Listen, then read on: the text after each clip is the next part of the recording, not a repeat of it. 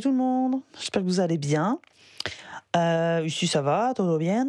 Euh, le grand week-end de Pâques euh, de trois jours se passe bien, évidemment, hein, puisqu'il n'y a pas école, donc euh, tout va toujours bien. il n'y a pas école, il n'y a pas de course, il n'y a pas etc. Mais bon, voilà.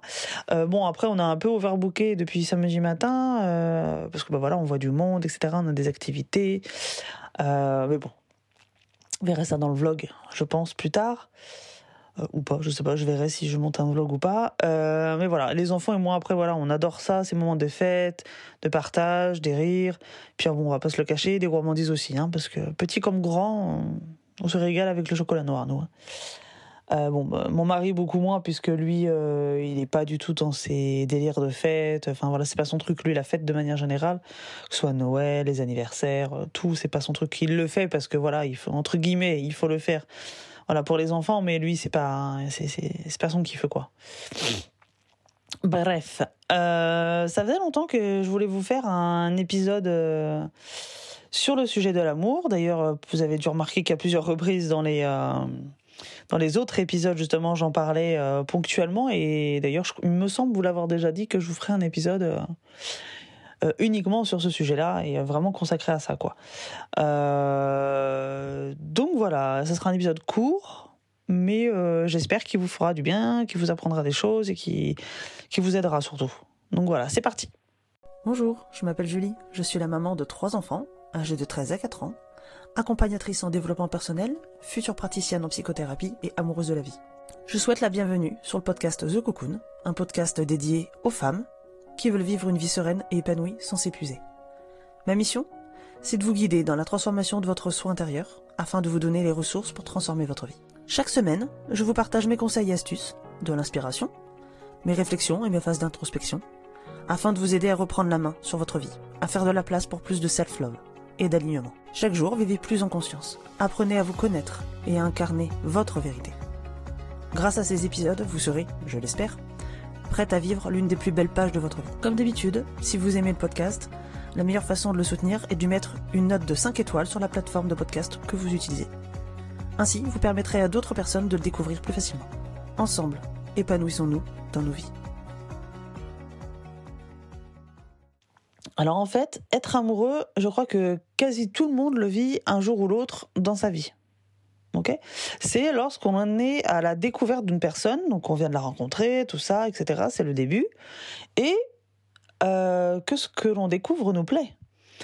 Euh, et que donc, de ce fait, on devient hyper enthousiaste vis-à-vis de cette personne, nouvelle personne, du coup. On a envie de lui écrire, de lui téléphoner, de la voir, etc. Euh, bah, en fait, ça fait un peu boule de neige, en clair. Et comme vous savez déjà, quand on est heureux, enthousiaste, notre cerveau, il sécrète l'hormone qu'on appelle dopamine. Et ce qui se passe, c'est que cette dopamine, ben, elle grimpe, elle grimpe, elle grimpe encore, jusqu'au moment où on va lâcher le fameux je t'aime. Et où on se demande, mais comment je faisais avant de le connaître? Euh, Je me vois pas vivre sans lui, nani nana. On appelle cela l'état amoureux, les amis. Ok? Euh, lorsqu'on est dans cet état amoureux, c'est parce que justement on est un peu comme drogué par toute cette dopamine que notre cerveau produit grâce à du coup à l'enthousiasme hein, que l'on ressent pour cette personne. Ceux qui d'ailleurs parmi vous ont déjà ressenti ça ou ressentent ça actuellement, vous savez que ça suffit pour créer une relation euh, euh, saine, épanouie, solide et qui fonctionne sur le long terme. Ça suffit pas parce que à force de découvrir plein de choses formidables chez cette personne qu'on vient voilà découvrir, il va arriver un moment où bah on a fait un peu le tour des super choses euh, géniales, etc. Il y a plus, on a un peu cette impression qu'il y a plus grand chose à découvrir en quelque sorte. Donc voilà, donc là, euh, sur le plan hormonal, bah la dopamine redescend. C'est un peu une baisse d'hormones là, comme après l'accouchement. c'est pas la même hormone, mais c'est un peu le même principe. Et du coup, bah, ces gens-là, souvent, ils se disent un peu euh, que bah, cette période tout beau, tout rose, etc., des, des, bah, des débuts, en fait, hein, bah, elle est finie. Qu'on entre dans une autre phase. Et c'est ça. C'est exactement ça. Votre perception, elle change, généralement, suite à cette baisse hormonale. On est un peu en mode oui, mais avant il n'était pas comme ci, elle n'était pas comme ça. Euh, maintenant, euh, je le vois plus du tout comme ci, je le vois plus du tout comme ça. Euh, il aime pas la danse alors que moi si, j'adore. Euh, il critique ma façon de cuisiner, etc. Alors ça peut sembler fichu, mais en réalité, c'est exactement à cet instant-là que peut naître l'amour avec un grand A. Parce qu'on va se dire, ok, j'ai vu tout ce que j'aimais chez cette personne, maintenant, je vais découvrir aussi ce que j'aime pas chez cette personne. Dans notre tête, on fait un peu, entre guillemets, on va dire ça comme ça, la liste des pour et contre. On se demande si euh, ce qu'on aime chez cette personne-là, chez lui, euh, vaut le coup de supporter tout ce qu'on n'aime pas aussi chez cette personne. Et là, on travaille à se rendre compatibles, l'un et l'autre, ensemble. Et une fois qu'on a passé cette étape de test de compatibilité, on va dire, il y a la phase d'engagement. Cette phase d'engagement, c'est à mon sens le moment où on devient quelqu'un qui aime l'autre, justement. C'est à ces moments-là que l'on accepte l'autre exactement tel qu'il est. Et si c'est pas le cas, si on n'y arrive pas, alors c'est soit la rupture, soit on entre dans une relation qui sera pas hyper saine du coup, puisqu'on va se forcer. On va faire semblant. Le mot amour avec un grand A pour moi c'est quelque chose de très fort. Pour moi c'est c'est presque une entité à, euh, à part entière dans le sens où pour créer un couple, il faut moi, il faut lui, et ensemble, il y a un nous. Vale Donc, pour moi, amour, c'est pour ça que, bon là, je vous l'écris pas, vous vous écoutez, mais moi je le note avec un grand A majuscule. Quand je parle d'amour, voilà, amour amoureux, parce que, ben voilà, pour moi, c'est presque une personne en fait. C'est vraiment une entité. Euh, c'est cette capacité, en fait, à être bon aussi euh, avec quelqu'un malgré ce qu'il ou elle est et n'est pas, malgré ce qu'il ou elle a fait ou n'a pas fait. C'est tout simplement la même chose que lorsque l'on aime son enfant, de manière inconditionnelle en fait. L'amour avec un grand A, pour moi, c'est ça. Quand on aime notre enfant, on a cette notion d'engagement, où euh, on se dit que peu importe ce qu'il va faire, peu importe les tournures que ça va prendre, euh, je serai toujours à la recherche d'une façon de faire en sorte que ce soit mieux pour lui, pour moi, et que cette relation soit belle et solide. En fait, euh, je trouve que quand on comprend ça, on comprend déjà beaucoup de choses. On comprend que certes, lui et moi, on est différents sur certains points. Mais que les choses n'ont pas le même aspect, ok, de son point de vue, que d'une autre, euh, que le sens que moi je vais donner à certaines choses n'est pas le même que le sens que lui va donner. Aimer quelqu'un, c'est ça pour moi. C'est arriver à ce stade où je suis capable, et j'ai envie surtout, euh, de me mettre à la place de cette personne pour comprendre son point de vue, même si je ne le partage pas. Attention, c'est pas finir par dire oui oui tout le temps. Faire des choses qu'on n'a pas envie, c'est se mettre à la place de la personne, essayer de comprendre l'autre, même si on n'est pas d'accord. Ok? Par exemple, toi t'aimes la danse, mais ton enfant, lui, il aime le rugby. Eh bien, tu vas pas détester ton enfant, tu vas pas arrêter de l'aimer, juste parce qu'il a des goûts, des manières de penser différentes des tiennes.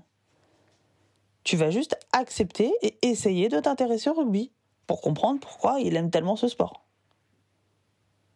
L'amour avec un grand A, c'est ça. C'est ce besoin de faire ressortir ce qu'il y a des meilleurs chez l'autre. Et c'est là où l'état amoureux et l'amour sont deux choses complètement différentes. Parce que la première, l'état amoureux, est une sorte de consommation de l'amour, on va dire. Consommation de l'autre. On prend que ce qu'on aime bien. Ah, alors que l'amour, eh bien, des fois, ça fait mal. Mais c'est ok, c'est un choix. L'amour, c'est décider que cette personne, ce sera cette personne pour qui on est ok de supporter tout ce qui pourrait être dur et douloureux dans la relation.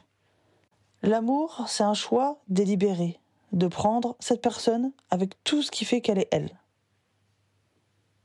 Alors après, je dis pas que l'état amoureux c'est nul, hein, ok, mais euh, juste sache qu'il va pas perdurer dans le temps, généralement. Et si je peux vous aider encore un peu sur le sujet, euh, je vais vous donner trois questions qu'il faudrait se poser avant de s'engager avec quelqu'un pour être sûr que c'est la bonne personne pour nous et inversement. D'accord?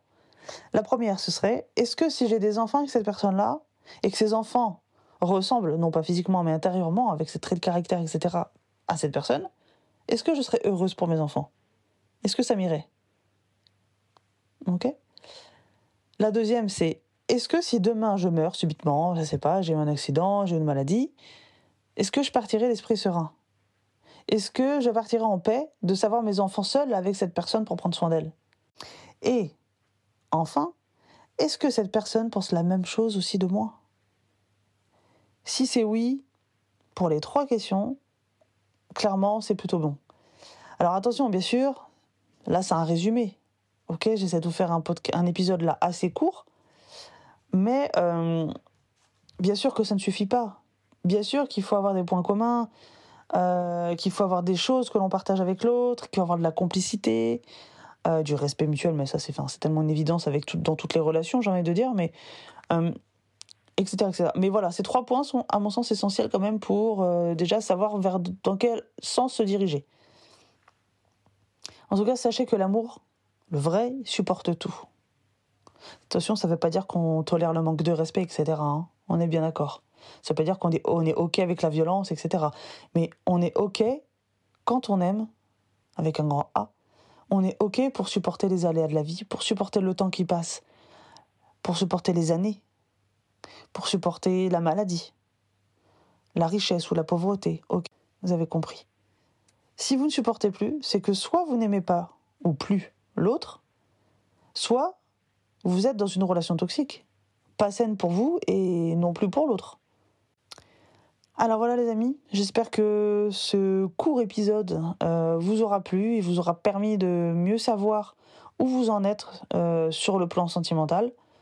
Moi je vais aller monter cet épisode et je vous dis à très bientôt. Prenez soin de vous, je vous fais des besos. Hasta luego. Bye.